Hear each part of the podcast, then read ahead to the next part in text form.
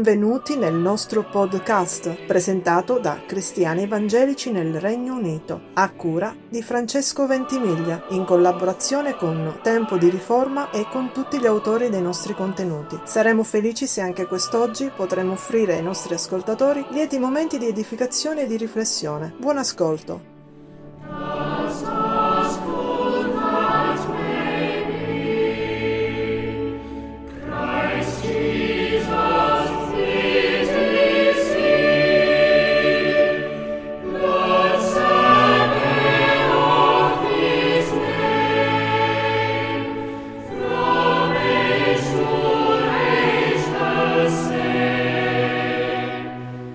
Iniziamo una serie di brevi meditazioni sui libri della Bibbia, iniziando dal primo libro della Sacra Scrittura, il libro di Genesi. Leggiamo da Genesi capitolo 1 al verso 1, nel principio Dio creò i cieli e la terra. Adesso leggiamo da Giovanni capitolo 1 verso 1 fino al 3. Nel principio era la parola e la parola era con Dio e la parola era Dio. Essa era nel principio con Dio. Ogni cosa è stata fatta per mezzo di lei e senza di lei neppure una delle cose fatte è stata fatta. Genesi significa origine, principio, inizio. Qui scopriamo la fonte di molti corsi d'acqua, allora limpidi e cristallini, alcuni dei quali scorrono ancora per il mondo, a beneficio dell'intera creazione. Qui la vita ha inizio. Le sacre scritture ci parlano del principio dei cieli e della terra, del genere umano, del peccato e della redenzione,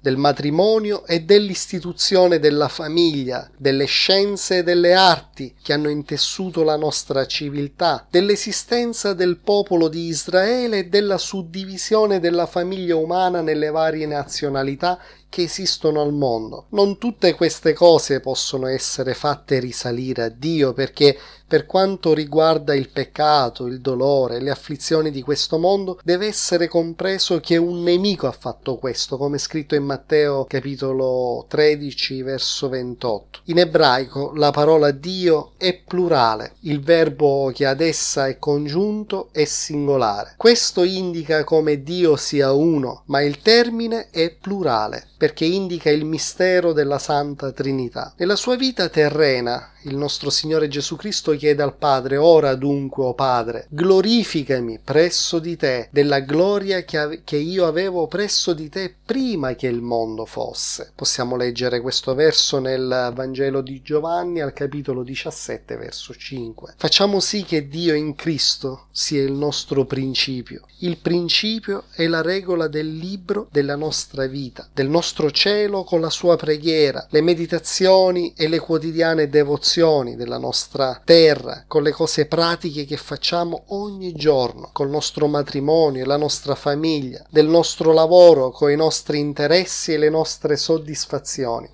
Cristo è la pietra angolare sulla quale l'intero edificio della nostra vita può reggersi e consolidarsi. In Lui è l'accordo armonioso nel quale riflessioni, propositi e progetti devono fondersi e trovare applicazione. In Lui è il cerchio perfetto della felicità, in cui tutto ciò che è utile piacevole, genuino, forte e fruttuoso può essere ritrovato. Dio è il fedele creatore, quel che egli inizia porta pure a compimento. Egli non si stanca e non si affatica. Potreste persino esaurire il più caloroso amore umano, ma non potrete mai esaurire Dio. Se non siete mai entrati nella vita di Dio, cominciate a farlo mettendo Dio nel posto che gli compete, quello principale. Egli è il primo primo e l'ultimo. Se lo invochiamo in preghiera dicendogli Oh Dio, crea in me un cuore puro e rinnova dentro di me uno spirito saldo, come scritto nel Salmo 51 al verso 10, egli risponderà Ecco, io faccio tutte le cose nuove, così come scritto nel libro di Apocalisse, l'ultimo libro della Bibbia,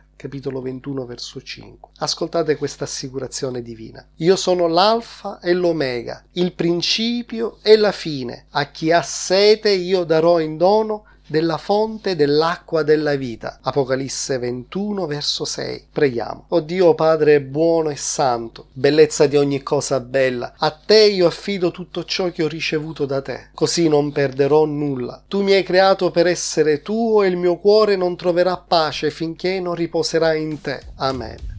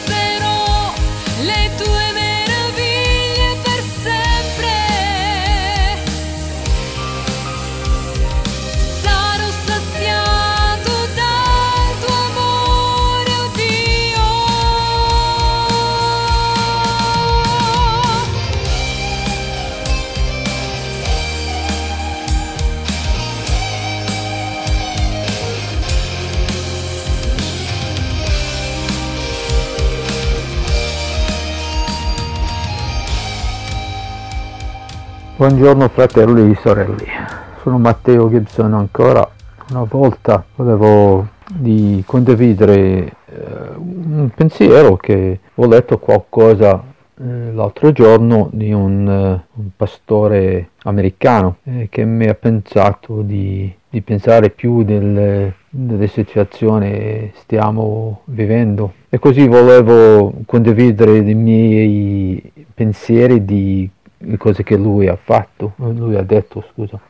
Ma quando stai vivendo una crisi nella tua vita, è naturalmente naturale soffermarsi su quelle crisi più di ogni altra cosa. Che si tratta di un piccolo dilemma personale o di un, una pandemia globale come quella che stiamo vivendo, la risposta spontanea dei nostri cuori è di meditare di solito sull'ansia. Questo suona come la tua routine quotidiana? Quando ti svegli ogni mattina la prima cosa che fai è, è controllare, controllare, le notizie per scoprire le ultime statistiche e gli sviluppi, sviluppi, quanti casi di Covid-19 ci sono nella mia città, quanto tempo dovrebbe durare questa distanza sociale, cosa stanno facendo i mercati finanziari oggi cosa deve contribuire l'ultimo esperto. Se, se qualcosa come me sarai tentato di fare di nuovo lo stesso prima di andare a letto, a rivisitare più volte nel corso della giornata, Rimane, rimanere informati e prendere decisioni sagge basate su tale informazione è una buona cosa. Il problema è che possiamo sviluppare un'abitudine malsana nei nostri cuori dove meditiamo sui guai e dimentichiamo Dio. Quando lo facciamo la crisi incomberà sempre più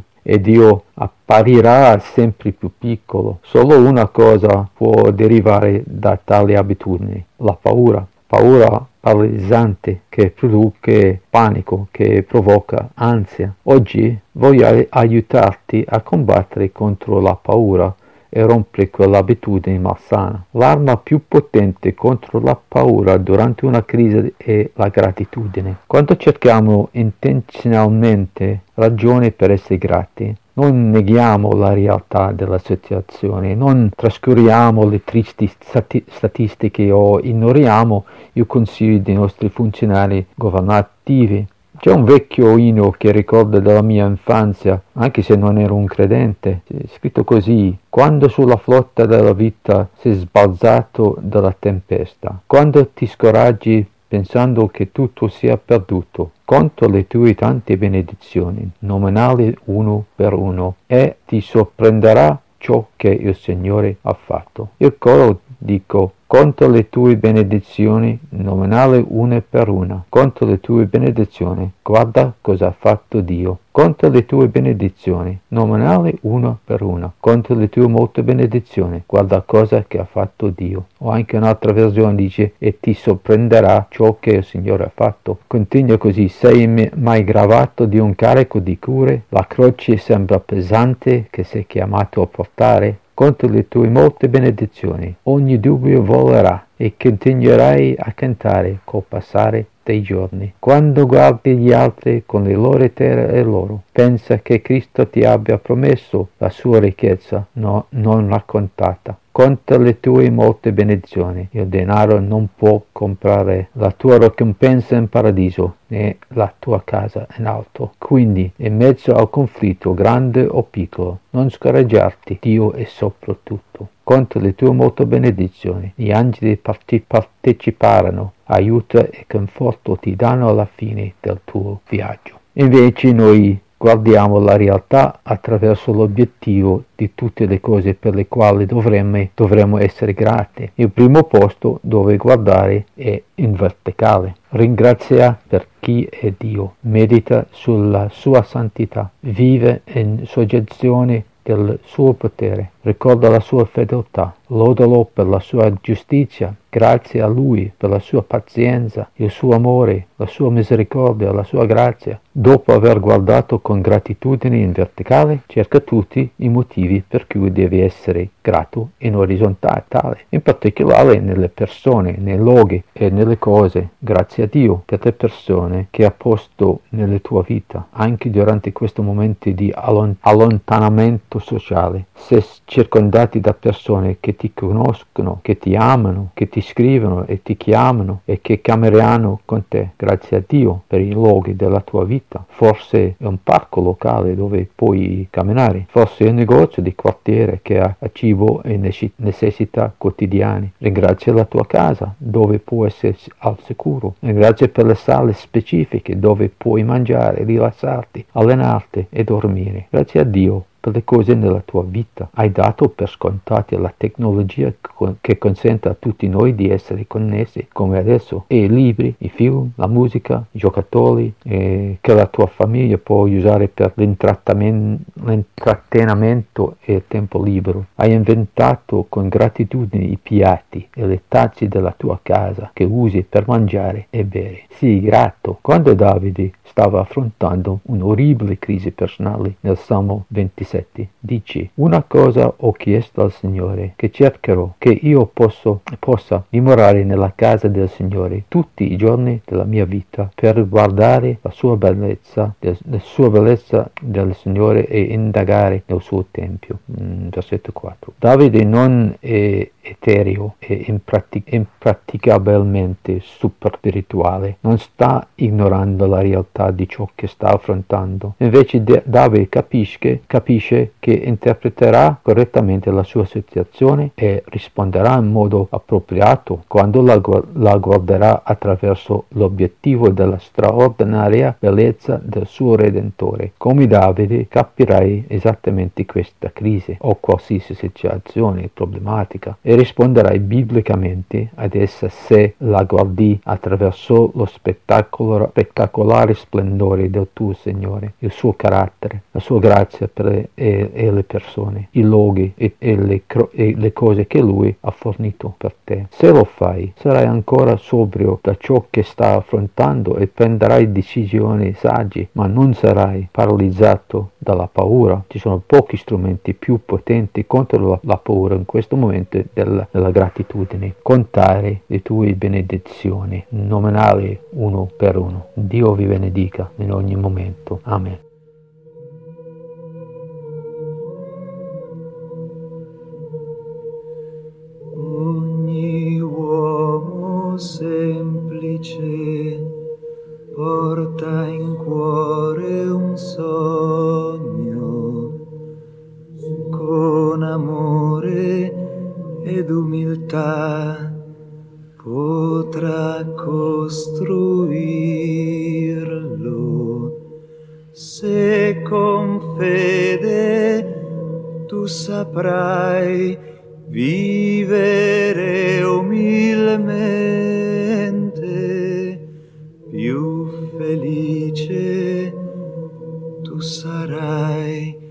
Anche senza niente.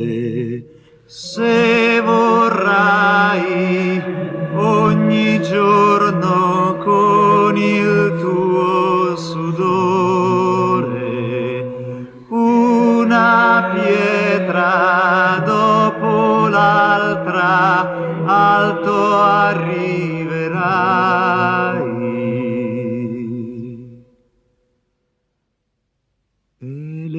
Gioie semplici sono le più belle, sono quelle che alla fine sono le più grandi.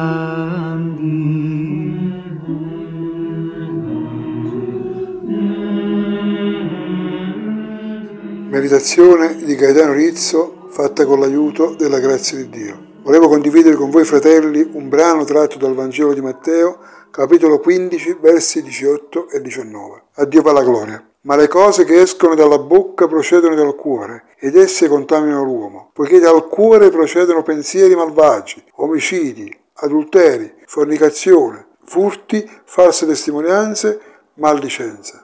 Signore, dopo aver parlato con i farisei, parla di nuovo con i suoi discepoli, i quali pensavano che, corpo, che l'uomo potesse essere contaminato da cose, contaminate dal punto di vista spirituale, da cose che entravano nella bocca e andavano nel ventre per poi essere espulse fuori. Invece il Signore Gesù dice chiaramente che non le cose che entrano nella bocca, ma le cose che escano, che escono dalla bocca dell'uomo, che quindi procedono dal cuore, quelle contaminano l'uomo. È dal cuore che procede ogni sorta di iniquità, ogni sorta di malvagità, da un cuore non rigenerato, da un cuore di pietra, da un cuore non toccato ancora dalla grazia di Dio. Una persona col cuore malvagio può trarre da esso come un tesoro solo cose malvagie. Il cuore è il centro dei nostri pensieri, dei nostri desideri, e Dio è lì che opera per primo, quando, per, quando grazie a Lui questo cuore viene trasformato da un cuore di pietra in un cuore di carne. Il cuore è il centro dell'uomo. Dal cuore procede il bene, per grazia di Dio, così come anche, anche dal cuore procede il male e con esso l'uomo viene contaminato. Il Signore Gesù dice chiaramente che dal cuore procede ogni, procede ogni pensiero malvagio, omicidi, adulteri, fornicazioni, furte, furti, false, false testimonianze e maldicenze. È per questo che noi abbiamo urgente bisogno che il Signore, il Signore veramente operi nel nostro cuore, lo trasformi giorno dopo giorno e lo rendi simile al cuore del Figlio di Dio, in modo da renderlo simile al cuore del Salvatore. Nel cuore anche di noi credenti c'è come sempre tanto da lavorare. Il nostro cuore nel continuo ha bisogno di essere santificato, purificato, reso sempre più simile a quello del Salvatore. Perché se il tesoro, se il, tesoro, se il nostro cuore è malvagio, da esso potranno uscire soltanto cattiveria e malvagità, che solo in un cuore buono si possono trarre cose buone. Solo da un cuore rigenerato, un cuore di carne, possono uscire fuori solo cose che vanno a gloria di Dio. Un cuore di carne ama il Signore, un cuore rigenerato lo del Signore e che quindi il Signore poi da esso può trarre, può trarre grazie per la gloria di Dio. Il cuore, il nostro cuore. Giorno dopo giorno dobbiamo esaminare noi stessi, esaminarlo per vedere veramente cosa c'è ancora che non va in esso, cosa c'è ancora in cui Dio deve operare per graziarci, per liberarlo da tutto ciò che ancora non gli appartiene. Nel nostro cuore ci sono ancora delle ombre, delle cose che non vanno, allora mettiamoci veramente ai piedi della croce e chiediamo al Signore di operare nella nostra vita. Il nostro cuore è un cuore che deve imparare ad amare sempre di più e deve lodare, imparare a lodare sempre di più il Signore. Allora veramente mettiamo le nostre vite davanti a Lui, mettiamo il nostro cuore davanti a Lui e ringraziamolo con tutto il nostro cuore. Soprattutto chiediamogli veramente di continuare ad operare nelle nostre vite e nel nostro cuore, in modo che da esso non, possa,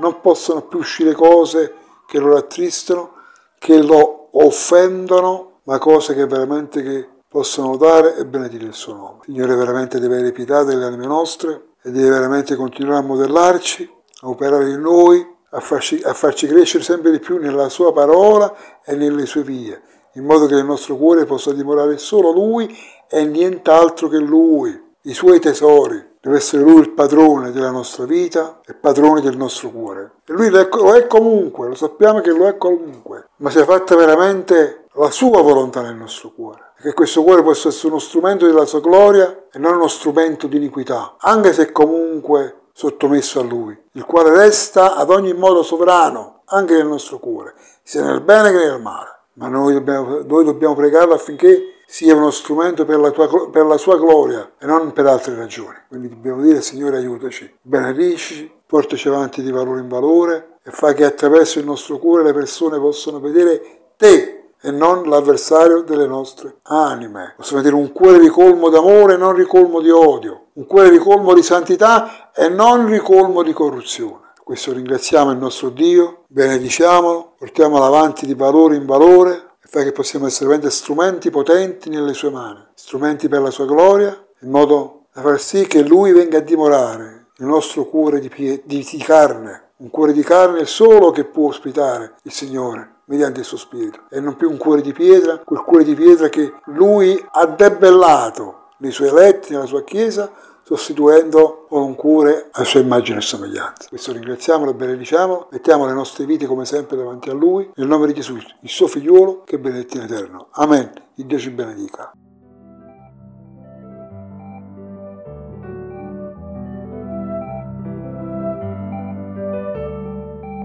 Hai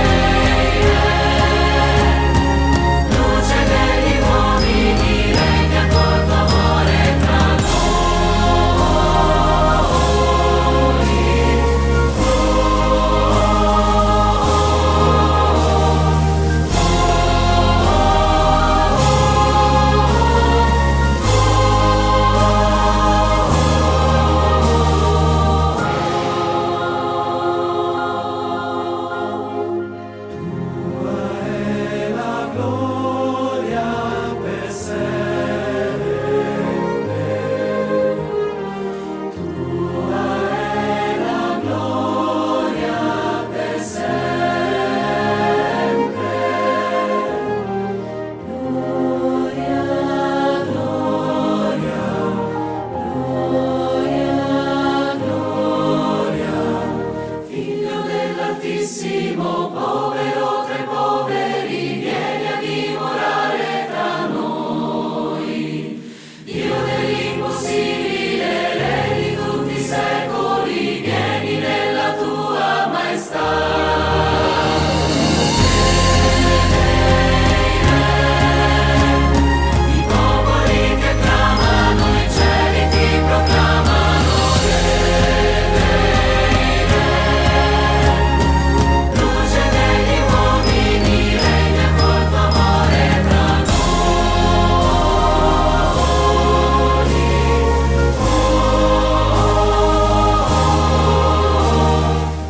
ringraziamo per l'ascolto del nostro podcast, confidando nel vostro gradimento e sperando che la nostra trasmissione di oggi vi abbia recato un beneficio spirituale.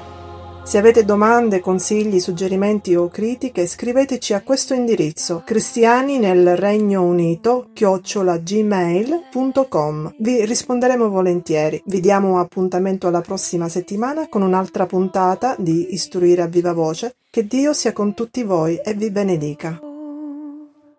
Praise him above the heavenly host. Praise Father, Son, and Holy Ghost.